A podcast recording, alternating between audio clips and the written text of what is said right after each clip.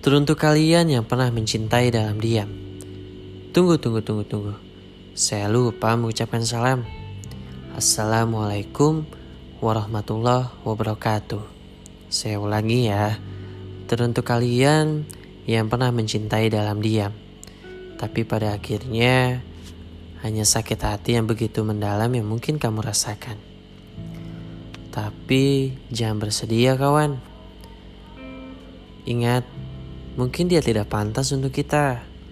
Mungkin saja Tuhan sudah memberikan yang lebih pantas untuk ke depannya nanti.